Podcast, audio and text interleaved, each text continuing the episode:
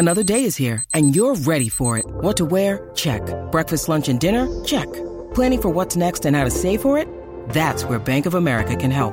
For your financial to-dos, Bank of America has experts ready to help get you closer to your goals. Get started at one of our local financial centers or 24-7 in our mobile banking app. Find a location near you at bankofamerica.com slash talk to us. What would you like the power to do? Mobile banking requires downloading the app and is only available for select devices. Message and data rates may apply. Bank of America and a member FDIC. When you need mealtime inspiration, it's worth shopping Kroger, where you'll find over 30,000 mouthwatering choices that excite your inner foodie. And no matter what tasty choice you make, you'll enjoy our everyday low prices, plus extra ways to save, like digital coupons worth over $600 each week. You can also save up to $1 off per gallon at the pump with fuel points. More savings and more inspiring flavors make shopping Kroger worth it every time. Kroger, fresh for everyone. Fuel restrictions apply.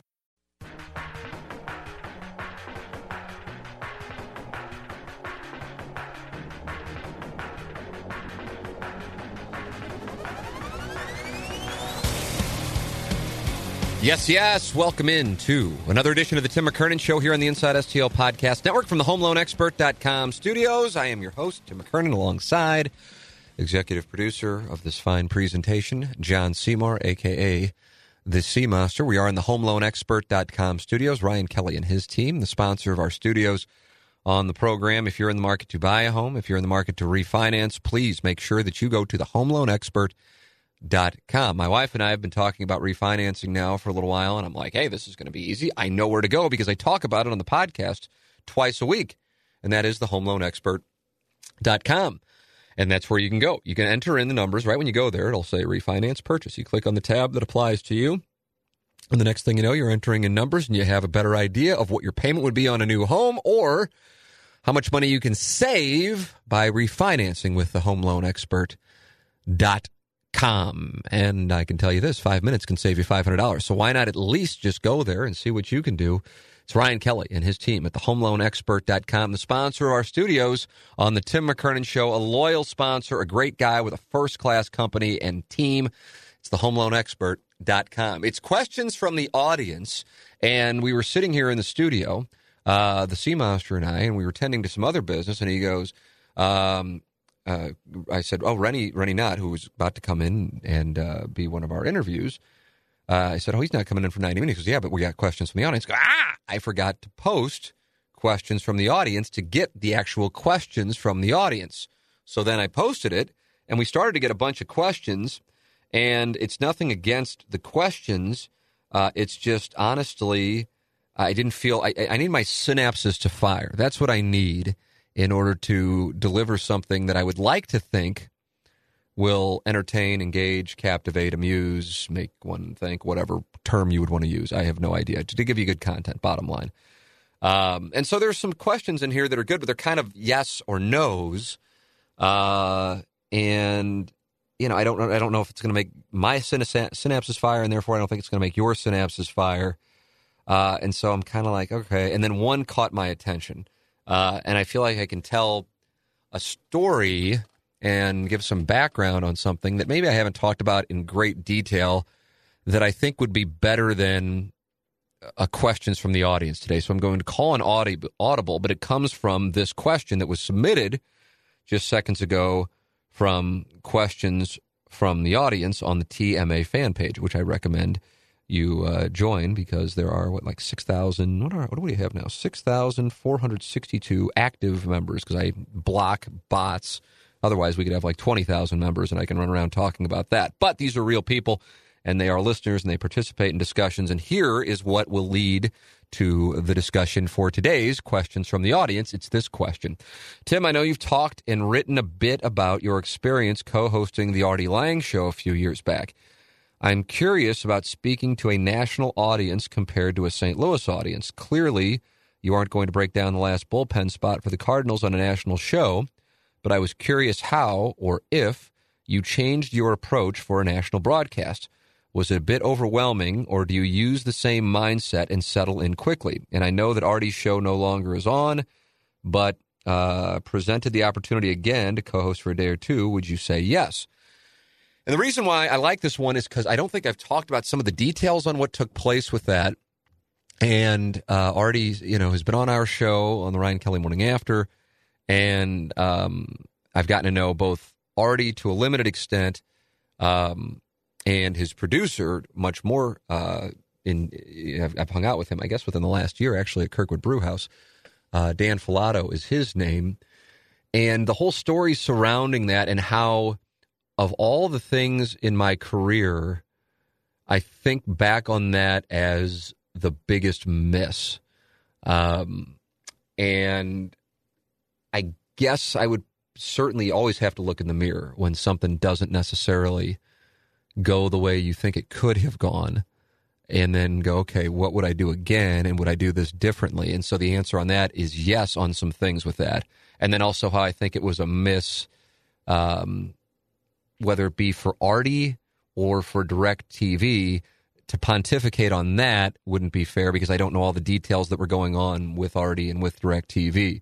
But I will lay out the whole story because it includes, you know, from my standpoint anyway, some pretty amusing anecdotes with some, I mean, some of the biggest names actually, some of the literally the biggest names in comedy that I happen to kind of have this Forrest Gump 48 hour experience with, plus an absolutely torture like experience as far as a career moment goes. Um, so here is how it all went down. Um, you know, getting up super early in the morning to do, well, what I think is super early to do the Ryan Kelley morning after, which I've just adjusted to now after doing it for 14 years. Uh, one of the things that I have found is um, there's nothing on TV to watch unless you just default to Sports Center. And I just I, I, I think Sports Center could work, and by that I mean if you had the right anchors in there, I think you could. I think you'd be like like if the Van Pelt show, for example, were replayed at 5 a.m. Central, I'd, I'd I'd watch that. But it's not usually what they're replaying. It's kind of one of the replaceable pairs of anchors or individual anchors, whatever the case might be. It's attempts at comedy.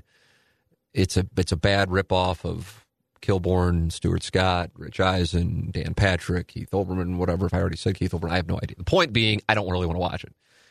So then I got nothing to watch. And this is this is this is present day, May 2018, as I tell this story.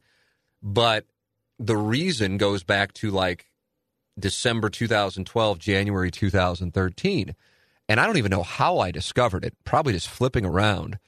And I saw that there was a show called The Nick DiPaolo and Artie Lange show on DirecTV Audience Network, which is where Joe Buck's show uh, had been um, airing for the last few years. Now Dan Patrick is taking that over, but that's where Joe's show, which I loved watching, had been airing for the last few years. Um, and so I saw it and I'm like, oh, I'm a huge Artie Lange fan. Let me turn this on. And it actually was, they would record it. Oh, what time did they start? I think they would record it at either 10 or 11 New York City time. And it, and it is uh, recorded at studios in Soho and in, in, lower Manhattan. And it was Nick and Artie um, just kind of BSing. And I guess it's what Artie did following parting ways, whether he was fired, quit, whatever went on there with the Howard Stern show. And I've always considered, first off, obviously, just a, it's a horribly cheap ripoff of Howard Stern, uh, is what I am.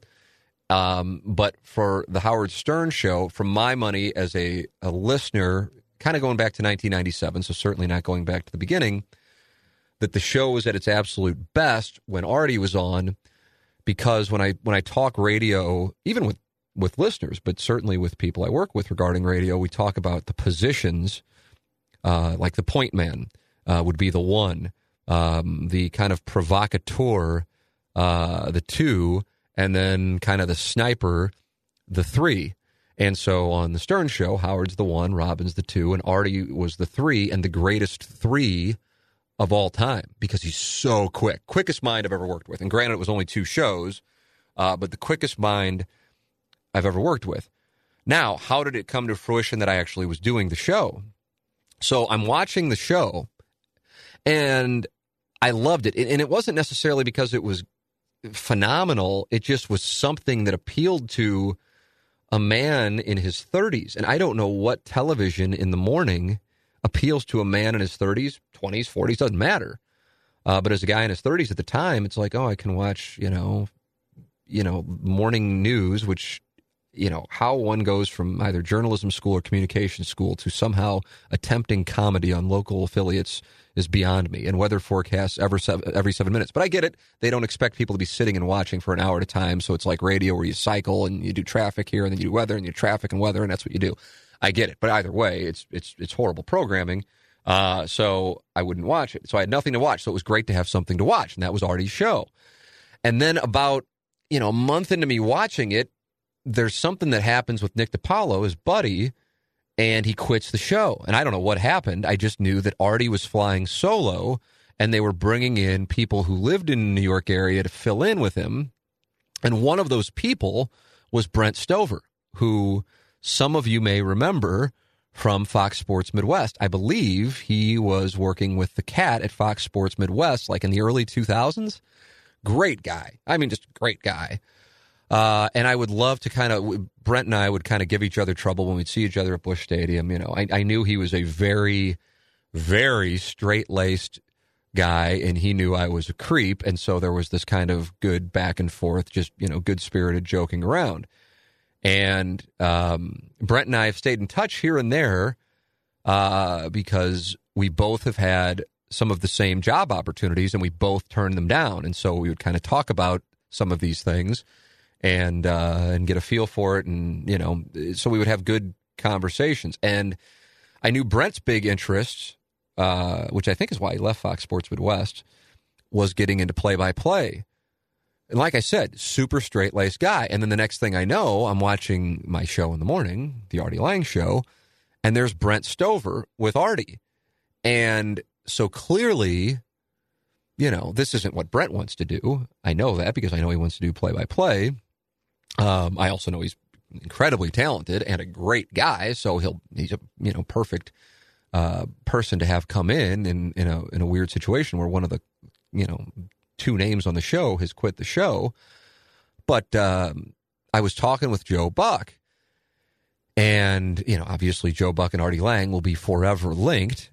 And I said, "Do you ever watch that show?" And you know, Joe's like, "No, I mean it's on super late at night. It's on super early in the morning. It's not something he would be locked in and watching." Uh, and I said, "Well, Brent Stover, remember him on Fox Sports?" I said, "He's filling in with Artie."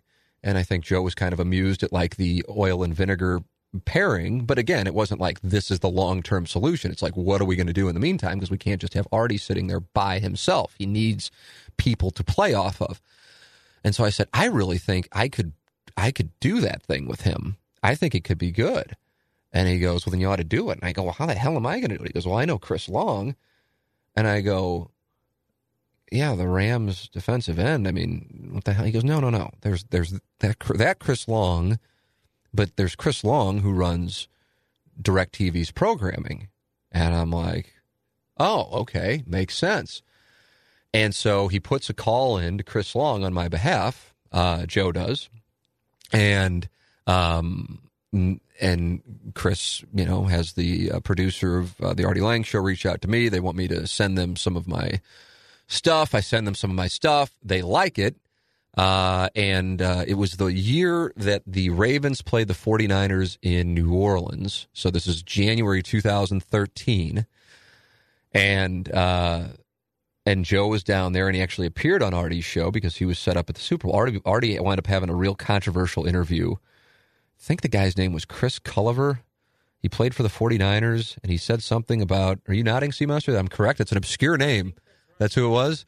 And Chris Culliver, just out of nowhere, says, you know, Artie obviously asked him, but says he wouldn't want a gay teammate and that that wouldn't fly in the locker room. And then it became like the national topic du jour uh, because of Artie's um, interview with him. So anyway, Joe goes on the show and he's talking to some of the people. And Joe comes back and we're texting and he goes, they're really excited about you doing this show. And I'm like, man, that's pretty exciting for me because I just figured I'd just be one of, you know, a bunch of people they'd be having come in and fill in on the show. And this could be like something that I would actually leave St. Louis and love to do. Um, and at that time, early 2013, for those of you who listen to the Ryan Kelley Morning After, that is when the bolt of lightning was striking on the man and woman thing. So the timing was prime. So it's mid February, and uh, that's historically when the Ryan Kelley Morning After has gone down to Jupiter, Florida to do our spring training broadcasts. But the producer at the Artie Lange show says, Hey, we want you to come up for this day and this day. And it happens to be one of the days or two of the days where the show is in Florida. But, you know, considering the opportunity, I have to take that opportunity. And so I, the plan then became I'll fly to New York, do the show two nights, and then fly from New York down to West Palm Beach and then do the remaining week of the 2013 spring training shows. So that's what we did. So fly up to New York. Um, you know, I'd watched the show, stay um, stay in New York City at uh, what did we stay? The Tribeca Grand, if I'm not mistaken, which is only a few blocks away from the studios, which are over in Soho. Super nice studios.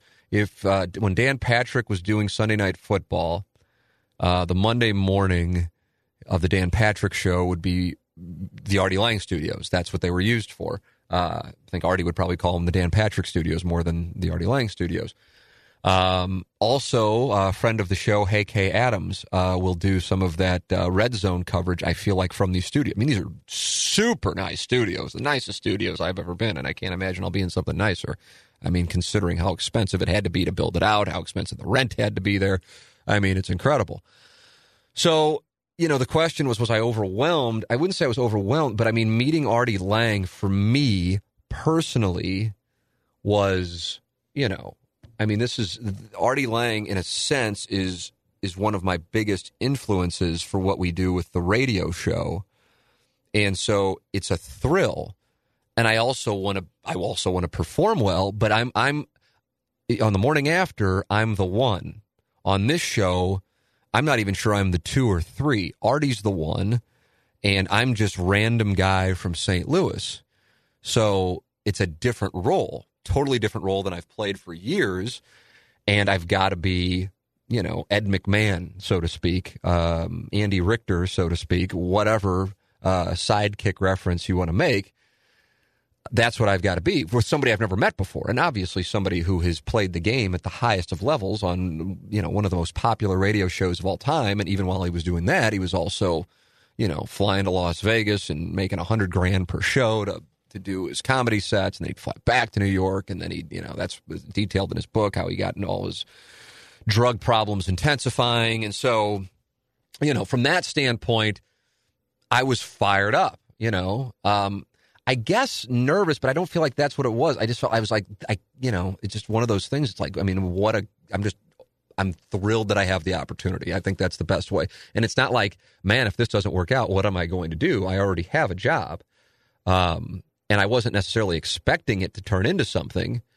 Um, but either way, I still wanted to. I still wanted to do well, and so I'm sitting there. Th- let's just say that the show started at 10 Eastern. I'm not sure what time it started, but I'll, we'll call it 10 Eastern. I think it's 10 Eastern, and we show up, uh, or I show up. Anna Marie's with me, but I don't think she came to the studio on the first night. Maybe she did, and um, just sitting there in the studio, and it's this huge, like loft style studio and, you know, a very short amount of time before the show starts, Artie comes in and, um, you know, I'm sitting there and he had these two twins who were on the amazing race. Uh, and I think they were like Twin Sanity was their name on Twitter, kind of acting as production assistants. And they handed me like a sheet of notes of topics uh, for the show. But I kind of got the sense that based on watching the show that the, this was more or less just like something that is there if we have absolutely nothing. In other words, we're not going to, we're probably not going to ever talk about this stuff. So I'm just sitting there. Artie comes rolling in, walks up, very nice. Uh, he couldn't be a nicer human being. I think that's why people give him so many chances because they love him and he's a very lovable person. And uh, we BS a little bit. Um, but you know, it's not like he's locked in and wants to get to know me, and I'm going to get to know him. It's essentially, no, are you, you know, what are you doing? You're from St. Louis. Oh, I love St. Louis. I performed down like the Funny Bone at the Landing, and then out of Westport, and great people. Love the Cardinals. Yeah, Joe, so you're friends with Joe Buck. Oh, how's Joe doing? Um, you know that kind of thing, small talk kind of stuff. And, you know, like 10 minutes later, we're on the air. And as is Artie's style, which is the Howard Stern show style, which is probably no coincidence that it is the Ryan Kelley Morning After style. It is just an improv festival, which I like. I don't think, I mean, could I do a structured radio show? Yes. Would it bore me to pieces? Yes. That's why I don't do television. Bores me to pieces. Like the improv, like the thrill, like the synapses firing. And so the show starts, and Artie goes into for real. I don't know if the audio or video would be anywhere to be found, but I swear he must have talked for a half hour straight with me sitting there laughing because he's telling stories about St. Louis. Some story about some guys picking him up and taking him to a White Castle. I think that was the theme of the story. And it's, you know, it's already telling a story, and a guy can flat out tell a story, and it's amusing. But uh, I'm just sitting there, and the entire show, well, not the entire show, but they're flashing to a two shot, so it's me and Artie, but I'm just sitting there. And I can picture the people at DirecTV going, Is this guy going to talk?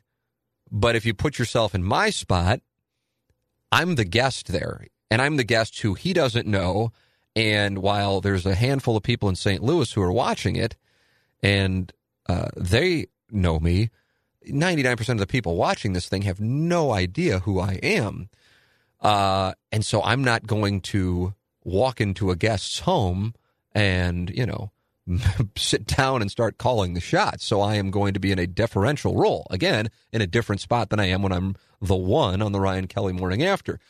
So, you know, as this is going on, I'm amused by it, but I'm thinking to myself, oh, this isn't really the kind of thing that I would necessarily, you know, move to New York City for. Um, and then I think, yeah, his first night, Jim Norton, who has been a guest on the Ryan Kelley Morning After, the comedian, is the guest, and he's in studio. And Artie and Jim know each other. I mean, they, you know, they, they couldn't know each other any better. And one of the things that made it even more awkward when we came back, and then when Jim Norton is there, is if you can picture a set. So just essentially picture the dais. Artie is there's three people. Artie's in the middle and he, he is turned to because he's interviewing Jim, who is on Artie's left. I'm on Artie's right. And so Artie can't see me. And so you have this shot of the three of us, except once again, I'm just sitting there.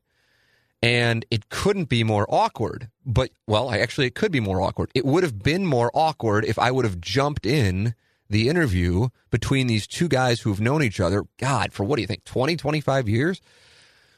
and then like so, you know ask some out of left field question while they're just totally riffing. So that would have been awkward. The thing that made it, I don't know what what would have been better. I guess suppose I, I think if I could go back, it, but I wasn't in a position to call shots. Was just say, hey, I'll sit this segment out. There's no need for me to be here. It will be awkward if I interject. And then it's even more awkward for the viewer because there's this third dude who nobody knows who he is, and he's just sitting on the set, and he's oftentimes on the shot. So and I'm just sitting there just with a smile on my face. And it's just, you know, it's just bad. There's just no there's no other way around it. It's bad. I feel awkward, but I like I said, if I would have jumped in, it would have been worse. So it's just a, it's just a weird spot. Nobody's doing anything wrong. Uh, with the benefit of hindsight now, a few years removed from it, I would have said, you know, when Artie has Jim on and they know each other, you know, I'll just sit off to the side. There's no need for me to be there, you know? Like when, you know, when Johnny Carson was interviewing somebody, they didn't show Ed McMahon unless he interjected. Uh, it was Johnny Carson tight shot, guest tight shot, or the two of them tight shot, unless occasionally they would go to the three shot.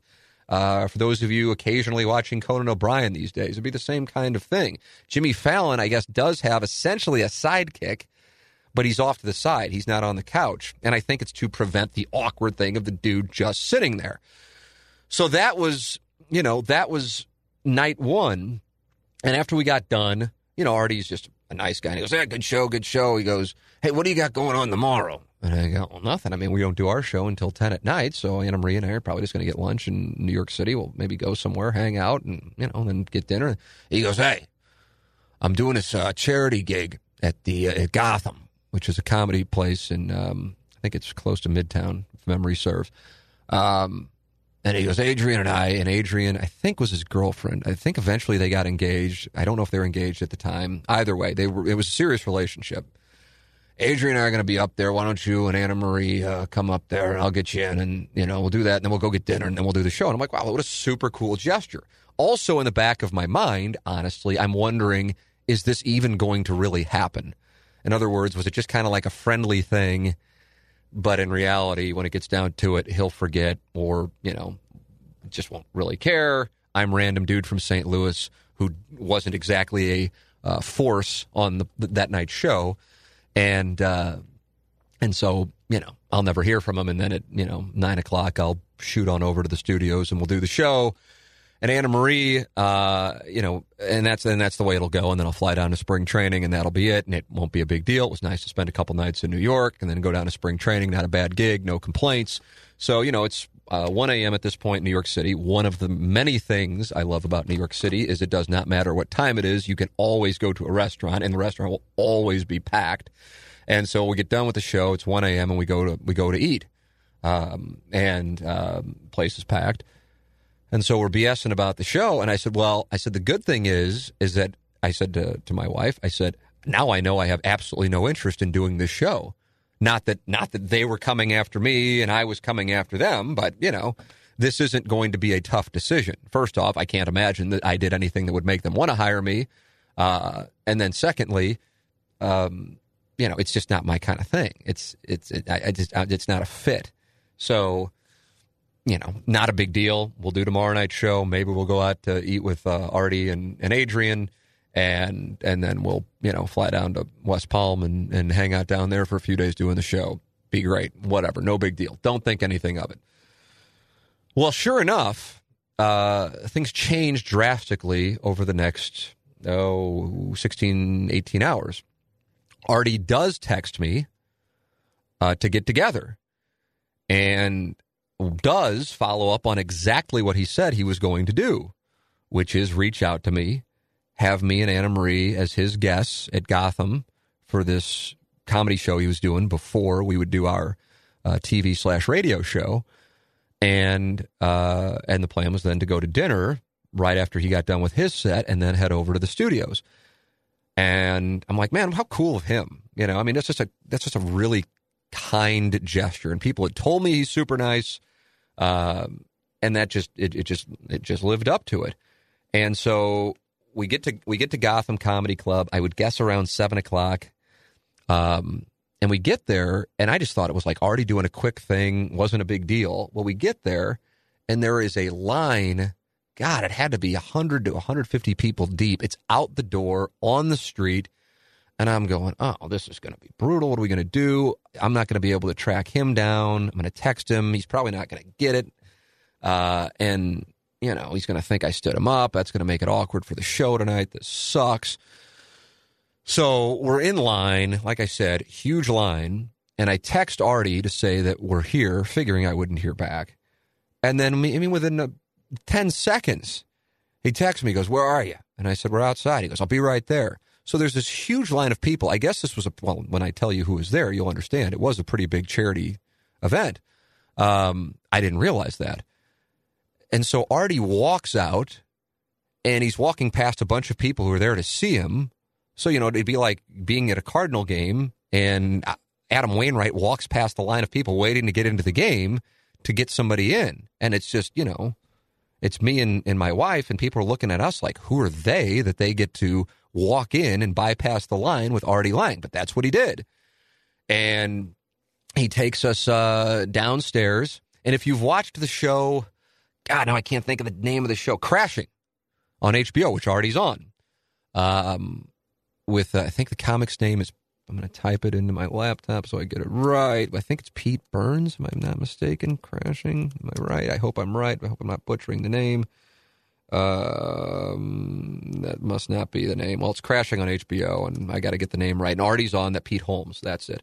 Um, so, uh, they've actually one of the key scenes this year was at was at Gotham, and I'm like, oh my god, that's exactly the room we were in. That's exactly the staircase where we were hanging out. So we go downstairs. I mean, it's an old place, but I mean, it's a famed comedy, uh, you know, spot in New York City. We go downstairs, and you know, now at this point, I'm just like, this is just, you know, this is just fucking cool. I'm just like, how did this happen? And we go downstairs, and Artie's uh, fiance, I'm going to call her fiance. I think I know eventually she became his fiance. Adrian's sitting there, and her and Anna Marie are about the same age. Um, and they both, I don't recall where she went to school, but they were both psych majors. And so they hit it off. And so then it's just the four of us in the green room at Gotham Comedy bullshitting. And like already, he's asking questions. Where do you guys go to school? Like, I went to Missouri. He goes, God, how great would it be to go to a school with a big time football, big time basketball program? God, I would love that. So I'm like, that had to be so great. And just BSing about, you know, like comedy. And I'm just like, this is just, this is to me, I'm in fanboy mode. And I'm just so grateful that I even have this like ex- experience because this is one of like my guys. And I'm sitting here with him and we're just couldn't be getting along better and there's a knock on the door. And this is where I know it's going to sound like I'm just making shit up, but this has all really happened. There's a knock on the door, and it's Gilbert Gottfried.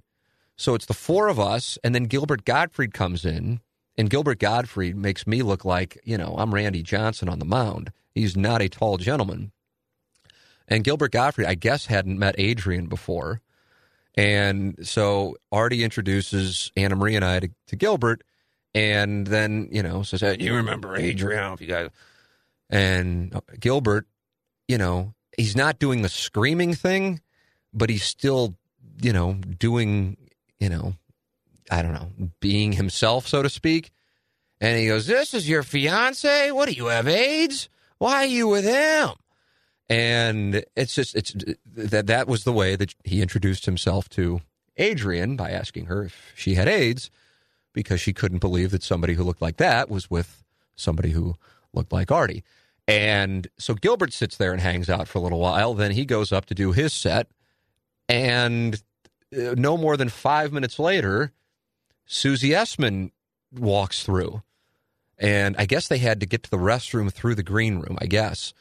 Um, and in Susie Essman's name, you might not know who that is when you hear the name, but if you watch Curb Your Enthusiasm, she is the one who spends half the episodes calling Jeff Garlin, Larry's agent, Jeff, you fat fuck. Uh, she's Jeff's wife. Become she's become incredibly famous for that character, but she's also a stand-up, and she couldn't be more, as the cat would say, delightful. Couldn't be more pleasant, um, and is super friendly. And we're BSing now with you know uh, Larry David's, you know, one of his co-stars on Curb Your Enthusiasm. I'm just going, this is just, this is surreal. This is a surreal. Th- I'm in fanboy mode, and no matter what happens the rest of the night, uh, I'm already like, this is this has just been amazing just to be with these people just BSing with these people. Uh, you know, it's not like we just shake hands and meet. We're actually having conversations, and and so it gets to a point where somebody comes and says, "Hey, Artie, it's you know, you're up." And so Anna Marie, Adrian, and I go to you know the back of the room. Artie does his thing, and it's just it's like watching a conductor just perform flawlessly with his symphony of jokes. The content, the timing, the facial expressions. It's just he's so talented. He's so talented. And it's it's effortless and it goes incredibly well. Adrian's heard the jokes a million times. She's still laughing. Everything's good. Artie gets done the three of us mosey to the front, uh, and we're going to go head out. Artie gets off the stage. We're going to go head out for dinner, and then go do our show. And and and you know, we're walking past Dave Attell, Gilbert Gottfried, Susie Essman. I feel like there was somebody else who people would know, and I can't think of the name at the time. We're walking out, and either way, everything's good, great, whatever. It's already been a cool night. And as we're walking out, um, the, the, we can hear her over, you know, the, the, speaker in the theater, and we're outside the theater now, about to walk out onto the street and, and get in our car and, and head to a restaurant. Uh, ladies and gentlemen, here tonight for this charity benefit, making a surprise appearance, Jerry Seinfeld and Artie. Now I'm I'm like, you got to be kidding me, but even Artie goes, "Did he just say Seinfeld?" And I go, "I think he did," and he goes we got to go see this. So Artie turns around, and then all four of us go back into the theater, and the the- and the room holds. God, I would think no more. I mean, I guess God, I want to say 200, and maybe somebody who's been there would go, dude, it holds like 500. But to me, it was like 200, maybe. I mean, I'll say very liberally 300, but I could be wrong. Point being, it's not like you're, you know, at a large arena. So you have Jerry Seinfeld 20 feet from you doing material. And I'm just standing this is, and, and it was funny to watch uh, Artie, Gilbert Gottfried, Susie Essman, Dave Attell all stop and pause and watch him perform as if there was this uh, like I was talking about how I would have to be differential, you know, deferential, whatever. I would have to defer when I'm with Artie on his show, like how they held him in that high of respect that they would uh, just stop what they're doing and like, you know, Babe Ruth is up at the plate, so we're going to watch Babe Ruth take his cuts, even though you know we're in the major leagues ourselves. And so that's what they did for the next 20 minutes. Jerry's essentially trying out material, and that's what he does. Uh, he'll just roll into New York clubs. They bump somebody, and and he'll do his thing. And you know, I'm just I remember just going, I can't believe that this is going on, and that we're this close to him. Uh, just in, a room that's holding a couple hundred people, and I'm with Artie Lange. It just was a surreal, you know, I. It was a surreal thing. It was it was a, it was a highlight of my life, much less career. Um, and so Seinfeld does his thing because we stuck around to watch him do his thing.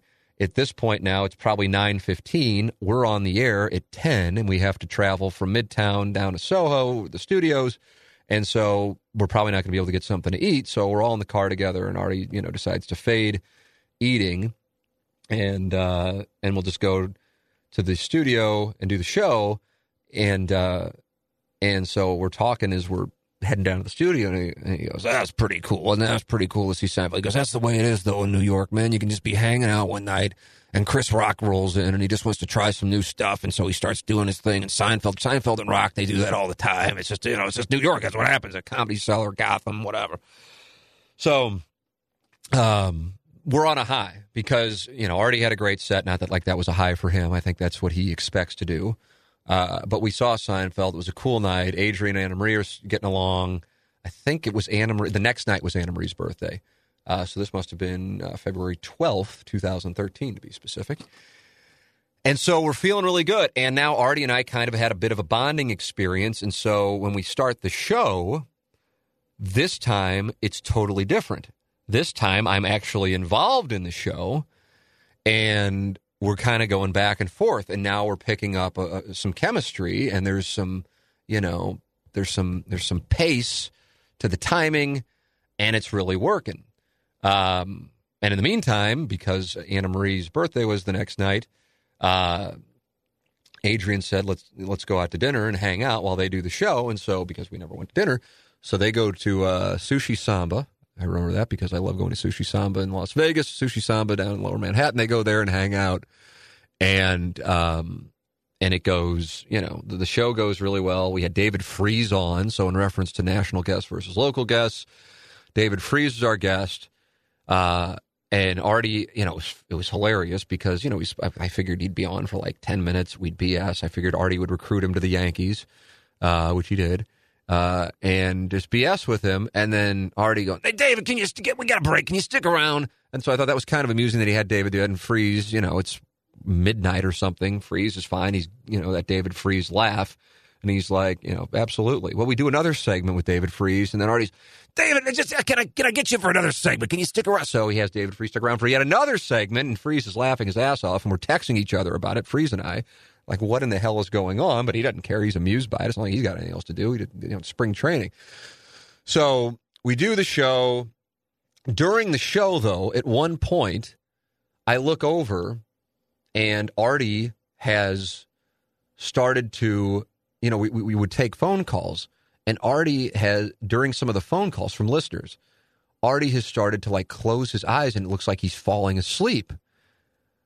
And you know, it's like toward the end of the show, but it's on television. This isn't like the studios at KFNS. But I'm not the guy in charge. I'm the sidekick guest. And I'm like, what do I do here? Because I see that the camera's on him and he's got his eyes closed and he looks like he's falling asleep. So that was a weird spot. Our guest that night was Andrew Dice Clay in studio. Now, if you're a Howard Stern fan, you may recall it's a famous segment actually that and Artie had a major falling out. I guess Artie opened for Dice, and Dice didn't get him the money to open for him, and it was a whole thing. It's a great segment. Um, and so I'm like, oh, these two are going to be, and they got along completely fine. Artie wandered off during one of the commercial breaks, so then it's just me and Dice sitting there BSing. Another surreal thing. Uh, and you know, you have the Dice, who you may remember from the '80s and '90s, on stage in the, you know, Little Miss Muffet thing, playing, you know, sold out stadiums. I mean, how many comedians can say they did that? Uh, and then just the guy that's sitting there BSing. And I and I remember asking him, you know, because he was talking about how his son had like a residency in his band at Hard Rock, Hard Rock Hotel in Las Vegas. And I said, so what's a bigger thrill for you to be doing your thing there? For you to, he goes, oh, dude, it's my kid. He goes, I mean, come on, you know, and I didn't have a kid at the time, so I couldn't relate. Now I totally get it now that I have one. Um, but he goes, it's the best thing in the world to see him experiencing success. It means a lot more to me than, you know, me doing my thing. Couldn't have been a nicer guy. Uh, show goes really well, especially for versus the first one. And I talked to a couple of the people on the show uh, during the the show isn't even over. Actually, this is during commercial break, and they're like, "Man, they're going to have you come back up here for sure." This is, you know. And then when we wrapped it up, they're like, "Well, I know we're going to see you again soon. This is it's just a matter of you know when." And I'm like, you know, this is I wasn't expecting just a few hours ago. I'm kind of like, this, I, this thing's, you know, this isn't what I want to do you know, first off, they're not going to offer it to me because it's not like I did anything special on the first night, and it's not what I want to do, so it's not a big deal. You know, it's like losing a ten nothing game. You don't really care. I mean, you care, but you know, it's not like it's heartbreak. So Artie, Adrian, uh, and Anna Marie and I go from there to a bar, but Anna Marie and Adrian had been, as I said, at Sushi Samba, and I'm texting with them, and, and Adrian's not responding to Artie's text, and that's got Artie on a bit of tilt. And so it's just me and Artie at 1.30 in the morning walking around, I think we were in Greenwich Village, looking for them and couldn't find them. Anna Marie, you know, she's been to New York plenty, but she doesn't know exactly where it is. So she's giving me an address, and Artie's like, that couldn't be possible. So we eventually find them. Artie, so I'm sure he would acknowledge, not in the greatest of shape. And so we're walking all over the place. He's getting gassed. He has to stop. He goes, all right, I'm going to run in this place and get a slice real quick. So like at 1.30 in the morning, he goes and gets a slice of pizza. Then we finally find them. And uh, Artie's not feeling great because he hadn't eaten, as I said. And then he finally got something to eat, but he's not feeling great. And it's just me, Adrian, and Anna Marie uh, hanging out uh, at the bar. Artie doesn't drink.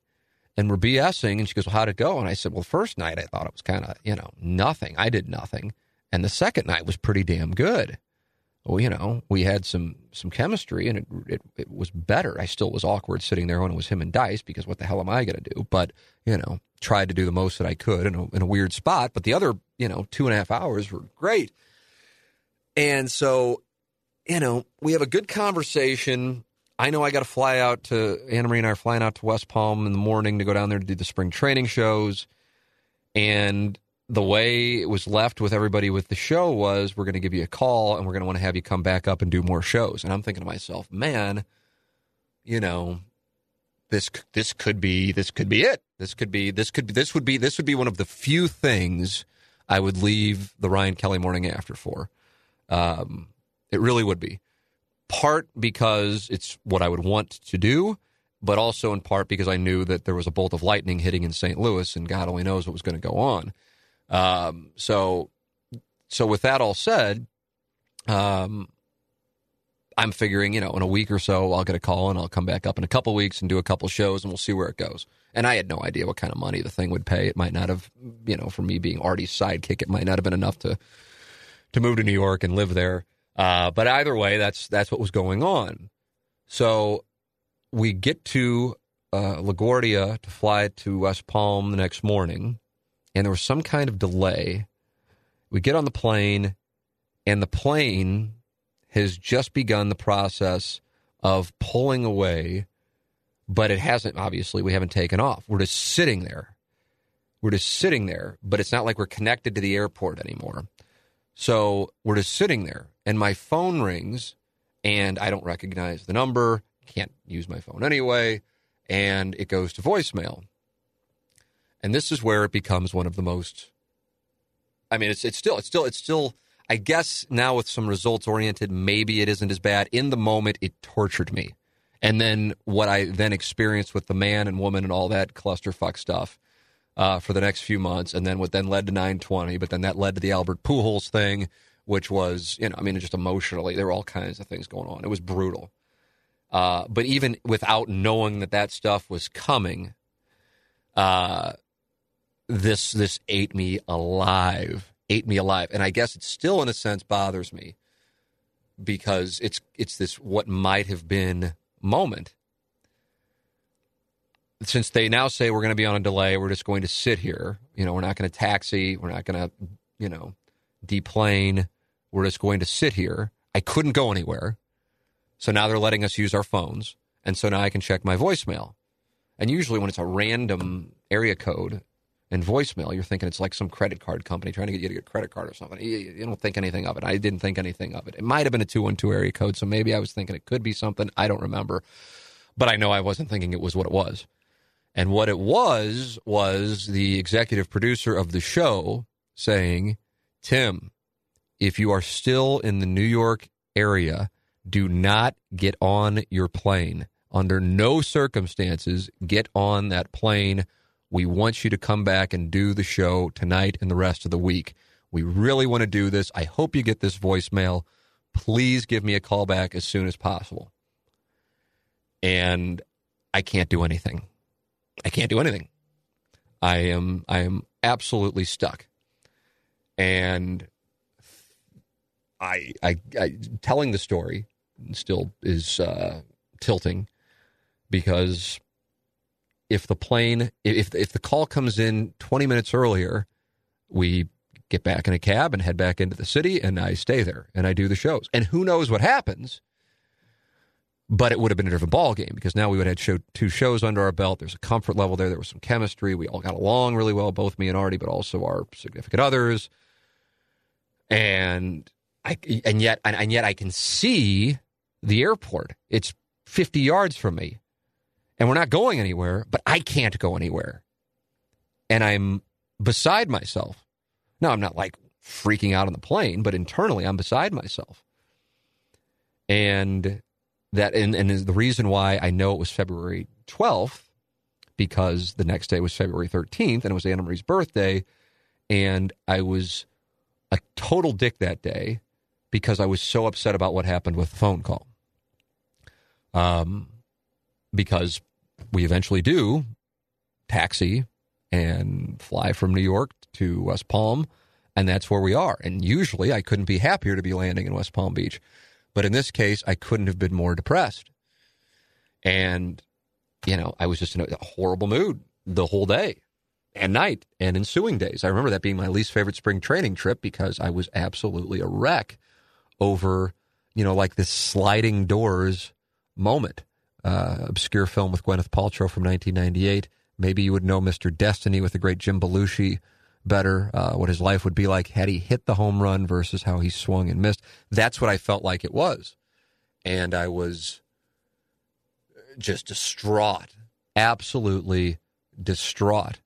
And so as things play out, uh, Jon Ritchie, who is a fullback for the Raiders and the Eagles, winds up uh, auditioning.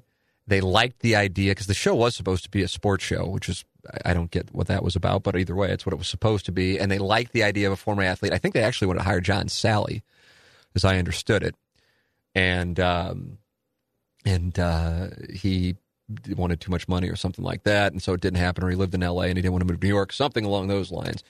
Ritchie had just retired from the NFL, I believe, and he was looking to get into broadcasting. They liked that he was in sports, and uh, he auditions, and they're like, "Oh, we can have a former NFL guy. Plus, he played for the Eagles and the Raiders, two pretty big brands." Uh, and so that's the direction they went. But it it wasn't done. Now that's the way it eventually went, but it wasn't done. And I was actually in a communication with Chris Long. Remember Chris Long from earlier in the story, not the Ram Chris Long, not the recent Super Bowl champion with the Eagles and Patriots the year before Chris Long, Chris Long of DirecTV. And we were going to, fun facts for no one tell. I visualized, and I wrote this long email, which is when I started the story, said if there's something I could go back and do differently, it's kind of like the Steve Savard interview. Go back and not write a long email to Steve, and Steve not write a long email to me. I'm sure he'd like to have that one back. Um, I wouldn't have written a long email to Chris because I, I, just with the benefit of now thinking about it, and I guess at that time I hadn't run radio station. And grant, I'm running an AM radio station in St. Louis at 920. Uh, he's running DirecTV's programming, slightly different scopes. Uh, I know what it's like when I get a monster email, especially when it's somebody I don't know. You just kind of go, oh, God, you know. But I'm like pleading my case for my vision for the show. And so I lay it out there. And I said, here's what I think would work. Because what they were going to do, they're going to have me and Artie and friend of the Ryan Kelley Morning After and well known in the adult film community, but also on Fox Business News with John Stossel, Kayden Kross, go up there and do some shows. And everybody liked the idea. And then it got, they were, there was a one week where they had to uh, do something on the street uh, where the studio was. And when they do that, they shut down the street in New York City. And so that meant that they were going to take that week off. And so then it didn't work for Kayden's schedule, and then it didn't wind up work, working for Artie's schedule. And so this never happened. But my whole thing to Chris Long, and then also another Chris there, and I can't remember what his name was. Which, with again, with the benefit of hindsight, it makes me cringe that I wrote this. But I was, I was so, I was so passionate about it working. Was that Artie is the greatest three of all time, and the reason why the show isn't doing what you guys, I think, visualized it doing is because you have him playing as a one, and he's not a one; he's a three. So you can't make a three a one. I mean, you can, but when the three's the greatest three of all time, you want the three to play the three. So when he was with Art or with Howard, Howard's the one, Robin's the two, Artie's the three. Well, now he's having to play the role of the one, and then that takes away the stuff that made him so great on the Stern Show, which was the sniping comments and how he'd kind of tune in and tune out, and then just tell an incredible story. You know, bus balls, the other staff. It was just, it was perfect. And so I thought it felt like he's playing out of position. And I said, since the television show, and you really don't care about you know, oh, we're going to offend people if we have a porn star on and that kind of bullshit. Uh, you know, and Kayden isn't just like, you know, some dipshit porn star. You know, like I said, and I was able to send them clips from her time on with John Stossel on Fox Business News or Fox News Business. Uh, that you know that she's not only done television, but she, she can speak intelligently. So I could bring it in and out of break and set it up for Kayden and Artie, and that's what I thought would work. And I thought people that God, there's Artie Lange. Oh, there's a porn star, and now he's playing. And I thought, I thought this is the show, and this thing could be huge. And, and still to this day, I believe that's the case. I still believe it. I and it's easy to believe because there's no way anybody can ever prove it wrong. Uh, but that's what I believe would have worked. But they wanted to go with a former athlete. The Kayden audition never got to happen. Kayden gets pregnant, uh, totally taking it off the table. And um, and that's that. I mean, that's essentially that's essentially that. Uh, so Jon Ritchie gets the gig. Um, I wind up never going back up there because of that construction on the street. And they wanted to go with a former athlete. And while I, you know, was having some success playing poker, I don't think that's exactly the kind of uh, sport they were looking for for somebody to have played. And uh, I think the show went for another year, if I'm not mistaken, and then it was canceled. Um, and I just view it as I, view I view the show itself as a missed opportunity, but I view specifically still, I mean, as I'm telling the story, it makes me cringe. Specifically, the fact that that phone call came, and it would have been one thing if I would have landed in West Palm and it came while we were in the air, or if I was already back in St. Louis and it came.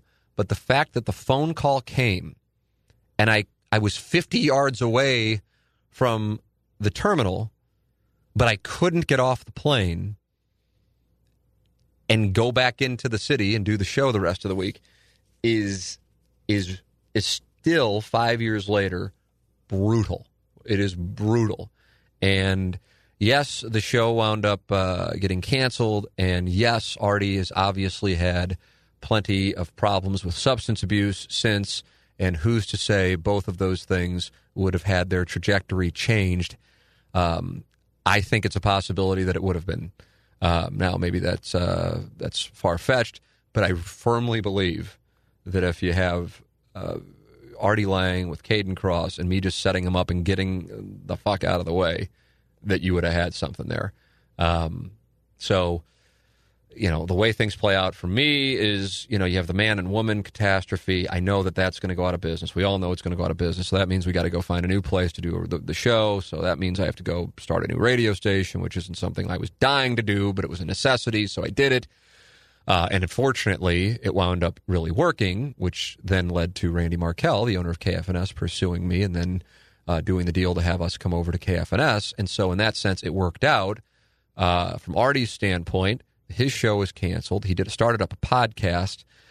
Uh, they wanted to charge for it, and they did, but there were plenty of people who were just circumventing that and not paying for it, and so they weren't selling advertising, and it just didn't work financially. And so, about a year ago, 2017, I, I'm pretty certain he stopped doing it. Now, for him personally, with crashing on HBO, that has really reinvigorated him, and he's awesome on that show. And I wound up hanging out over at Kirkwood Brewhouse with Dan Falato, was during the NCAA tournament in 2017. I remember he was watching Northwestern as a Chicago guy, and he was talking about everything, and we were hanging out. And then, like the next day, is the breaking news that Artie was arrested in Hoboken for possession of narcotics, and I was supposed to see him that night at the Funny Bone at Westport, and I'm thinking, oh my God, he's going to cancel his show. Oh my God, is he a disaster again?